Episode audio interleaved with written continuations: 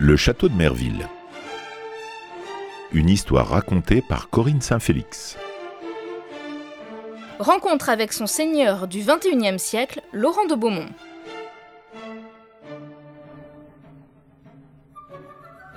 Au cours des six épisodes précédents sur le château de Merville, vous avez pu découvrir les différentes étapes qui ont mené à la construction du château, admirer les œuvres d'art dont il regorge, vous promener dans son jardin ou encore avoir un aperçu de ce qu'était la vie au château au XVIIIe siècle.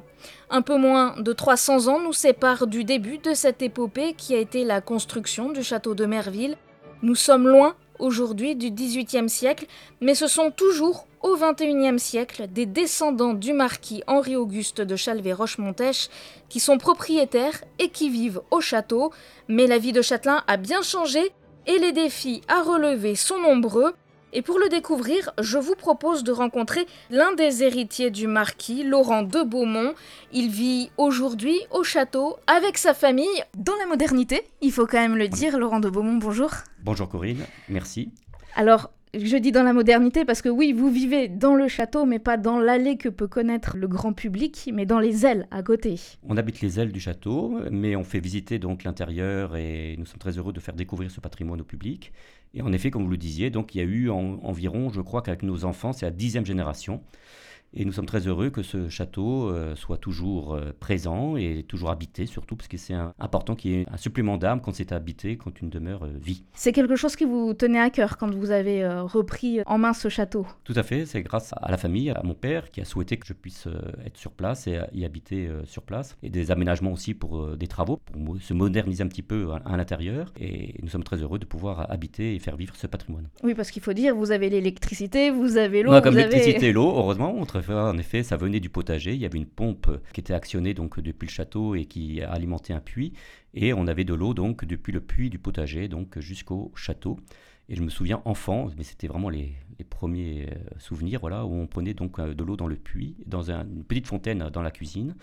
Voilà, elle n'était pas forcément, je pense, très potable, mais euh, autrefois, donc, il n'y avait pas trop de soucis sur un petit coup d'eau, mais on n'est pas mort aujourd'hui. Vous avez ouvert au public ce château, mais vous, vous y viviez au jour le jour vos enfants ont grandi dedans. Est-ce qu'il y a des moments que le grand public ne peut pas voir qui vous sont chers? Ah bah, c'est d'abord c'est les dîners, oui, intimes, en famille, où nous nous retrouvons euh, comme euh, nous tous le soir, et je trouve que c'est important de se retrouver en famille euh, dans un moment d'intimité, de partage. Donc pour nous, le repas familial, en effet, le soir ou le midi, est important, et de se retrouver en famille et de pouvoir discuter de la journée et d'échanger.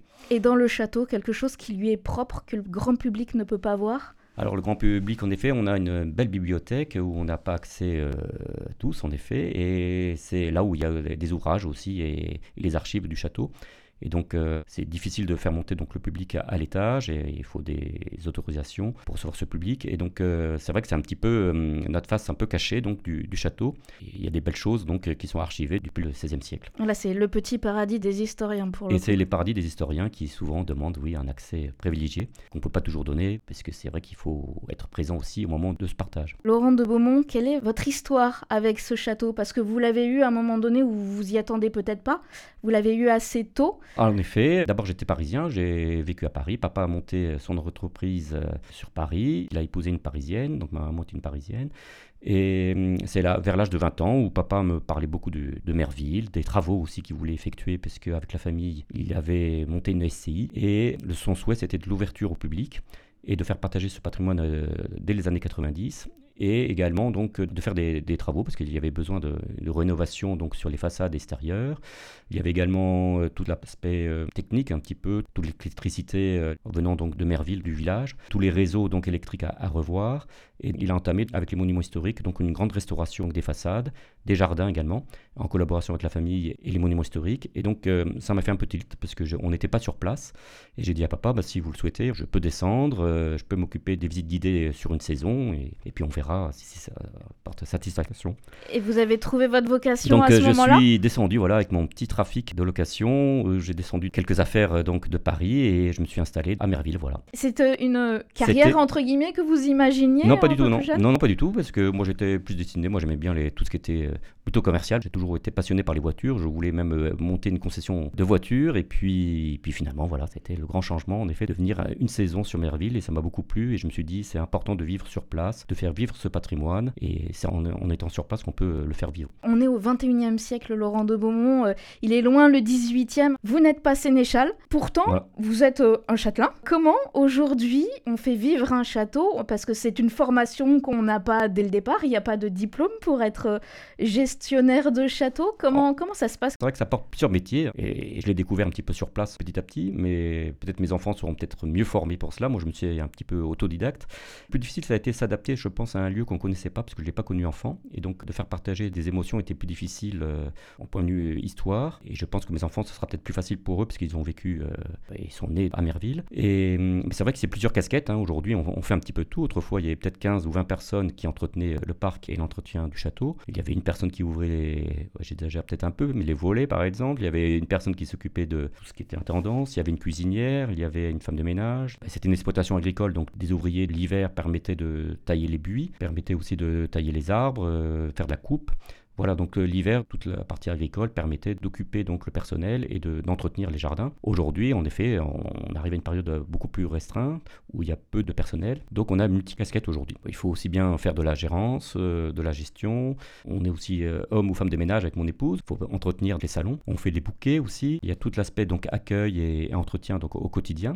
Et puis il y a également donc la communication. Il faut faire connaître le château. Il y a le bureau donc où on essaye de répondre au téléphone, de préparer les budgets, de préparer la saison, de préparer la communication, de préparer l'écriture des jeux aussi, puisqu'on fait nous-mêmes l'écriture des jeux du labyrinthe, les scénarios. Il faut savoir se renouveler Donc, aussi. Donc il faut savoir se renouveler, avoir des idées, enfin il faut, faut, se remettre en question chaque jour, ou chaque mois, ou chaque hiver, chaque saison, puisqu'il faut équilibrer aussi, puisqu'aujourd'hui malheureusement il y a uniquement les recettes du public et des réceptions qui permettent d'entretenir, il n'y a plus de terres agricoles en direct, ça a été partagé. C'est à chaque fois un défi, chaque saison, de savoir où est-ce qu'on en est, est-ce qu'on peut poursuivre, et on n'a pas beaucoup d'avance, c'est un défi chaque année en effet. C'est pour ça qu'il faut attirer encore les visiteurs. Et cette année, nous avons été contents parce que nous avons atteint les 40 000 visiteurs, non sans difficulté, c'est vrai qu'il faut, se, comme vous dites, se renouveler, et même si on a un public fidèle, eh bien, il faut le conserver, et pour cela, il faut se renouveler souvent. Alors c'est peut-être une autre difficulté, mais c'est aussi un atout, c'est que votre château est classé au monument historique, le jardin aussi d'ailleurs. Oui, classé monument historique depuis 1987 et classé aussi jardin remarquable. Donc ce sont des, des labels et des classements qui sont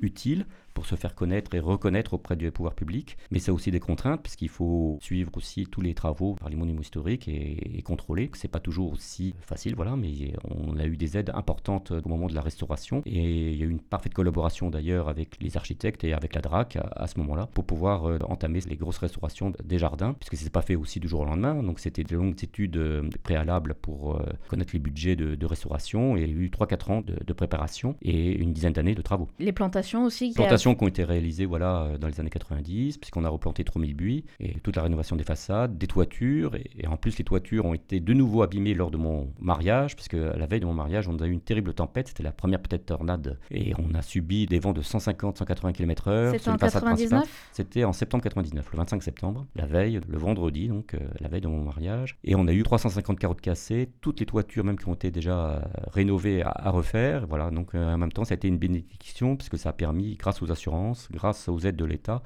de rénover euh, petit à petit en 2-3 ans donc toutes les toitures du château. Quelles ont été euh, les étapes justement? Est-ce qu'il y en a encore qui vont venir? Pour l'instant, nous, le public permet d'entretenir au quotidien donc le château, mais permet pas de faire de grands travaux. Ça permet d'entretenir euh, la taille des buis, ça permet tout l'entretien du parc, donc ça c'est une bonne chose, mais ça permet pas de faire de gros travaux. Voilà, ça fait l'entretien courant aussi du château, permet de payer les charges, les assurances qui sont très élevées, voilà les charges au quotidien, mais ça permet pas de faire de gros travaux. Donc ça fait 20 ans qu'on n'a pas fait de gros travaux, mais là ça serait important de refaire un renouvellement, puisque tout s'abîme, se détériore rapidement aussi. Mais là, il faudrait demander des subventions et puis également euh, des mécénats, pourquoi pas, parce qu'on n'a pas les moyens aujourd'hui d'entamer des gros travaux de l'ordre de 50 000 ou 100 000 euros. Et, et est-ce qu'il y a des chantiers qui seraient plus urgents que d'autres? Plus urgents, oui, il y a de, la peinture des volets, parce que ça s'abîme très vite à l'ouest. Surtout. Deux étages Voilà, sur deux volets. étages. Et il y a, à Merville, on a beaucoup d'ouvertures, centaines de fenêtres et de portes-fenêtres. Et donc les, les volets s'abîment beaucoup, en effet, à l'ouest, puisque nous n'avons pas de gouttière. Donc on récolte toutes les eaux pluviales au niveau des sols, ça rejaillit donc au niveau des murs, et ça abîme aussi un petit peu les avant-toits. Et bien entendu, les voler. Et c'est Mm. quelque chose que vous ne pouvez pas rajouter Et malheureusement, parce que classé. c'est pas, c'est classé, et malheureusement, c'est euh, pour l'instant toujours interdit par les monuments historiques de rajouter des gouttières, oui, les chenaux. Donc ça complique aussi Donc ça complique un petit peu parfois, voilà. Ça a des avantages parfois, les monuments historiques, puisqu'on peut avoir des subventions, mais il faut entamer des travaux. On est à 40%, mais il faut trouver 60%. Restant, Voilà, ce qui est une somme. Ce qui est une somme non négligeable. En plus, le château fait deux étages. Deux étages, il est quand même assez assez haut. et surtout il y a donc trois façades sur la cour du château et une très grande façade côté est. On n'a jamais entamé une rénovation de la façade est ni de la façade sud, qui sont moins abîmées, c'est vrai, mais il y aurait toujours euh, à oui, c'est de la brique. euh, Les corniches aussi, les, a- les, les avant-toits aussi s'abîment plus rapidement que le reste. On ne peut pas parler de ce château sans parler du jardin. Il y a eu des recherches pour euh, essayer de le faire ressembler et de le faire revenir à ce qu'il était probablement aux origines. Alors on a eu beaucoup de chance pour le jardin parce que le jardin a peu changé depuis le 18e. Il a toujours été entretenu par les aïeux et par notre famille jusqu'à nos jours. Il y a eu juste un petit laps de temps peut-être entre 1975 à la mort de mon grand-père et jusqu'en 1985 où il y a eu moins d'entretien. Et justement il a fallu reprendre toute la taille des buis. Ça a été un travail remarquable réalisé par un jardinier. Un jardin ça demande un entretien perpétuel. Donc c'est ce qu'on dit souvent au public. Je pense qu'en un, un mois ça suffirait mais non c'est ça vit un jardin. Donc euh, ça vit suivant les saisons, suivant euh, les aléas climatiques, suivant la maladie aussi puisqu'on a des nouvelles maladies aujourd'hui qui arrivent malheureusement comme la pyrale. Donc ça demande un, un Et suivi. plus de produits suivi phytosanitaires. et- ou des produits phyto euh, bio. On est en plein changement euh, climatique aussi, donc euh, du coup il faut s'adapter. Aujourd'hui c'est peut-être euh, l'avenir, notre métier de, de- de s'adapter à chaque structure, à chaque euh, événement, et il faut s'adapter rapidement et trouver des nouvelles solutions euh, encore plus rapides qu'autrefois. Une affaire familiale, on l'a bien entendu, on parle depuis le début de transmission. Vos enfants, vous les sentez... euh, Alors euh, pour l'instant ils sont encore un peu jeunes parce qu'il est né à 21 ans, mais c'est vrai que bah, on en a un qui est orienté plutôt au jardin à l'heure actuelle. J'ai une fille qui fait de, de l'hôtellerie. J'ai mon dernier fils aussi qui souhaite être dans l'hôtellerie. Donc euh, entre, je pense, le côté réceptif et jardin, et j'ai même un ingénieur. Donc euh, voilà, peut-être qu'on pourra trouver potentiel. un potentiel. Mais pour l'instant, on en parle, mais sans, sans savoir qui pourra s'en occuper. Je pense que euh, celui qui se prononcera, il faudra euh, vraiment qu'il soit motivé et de ne pas avoir peur. Oui. Et vous leur imposez pas cet Et de ne pas imposer, oui. je pense qu'il faut aussi de la- beaucoup de souplesse. Il faut laisser, euh, faut vraiment que ça vienne d'eux, oui. Et de leur peut-être s'ils se marient, de leur euh, épouse. Oui, parce que c'est une histoire de Parce famille. Vous histoire. avez vous-même embarqué la vôtre. voilà, j'ai embarqué la mienne sans, sans trop le- qu'elle le sache. Euh, C'était un peu la surprise pour elle.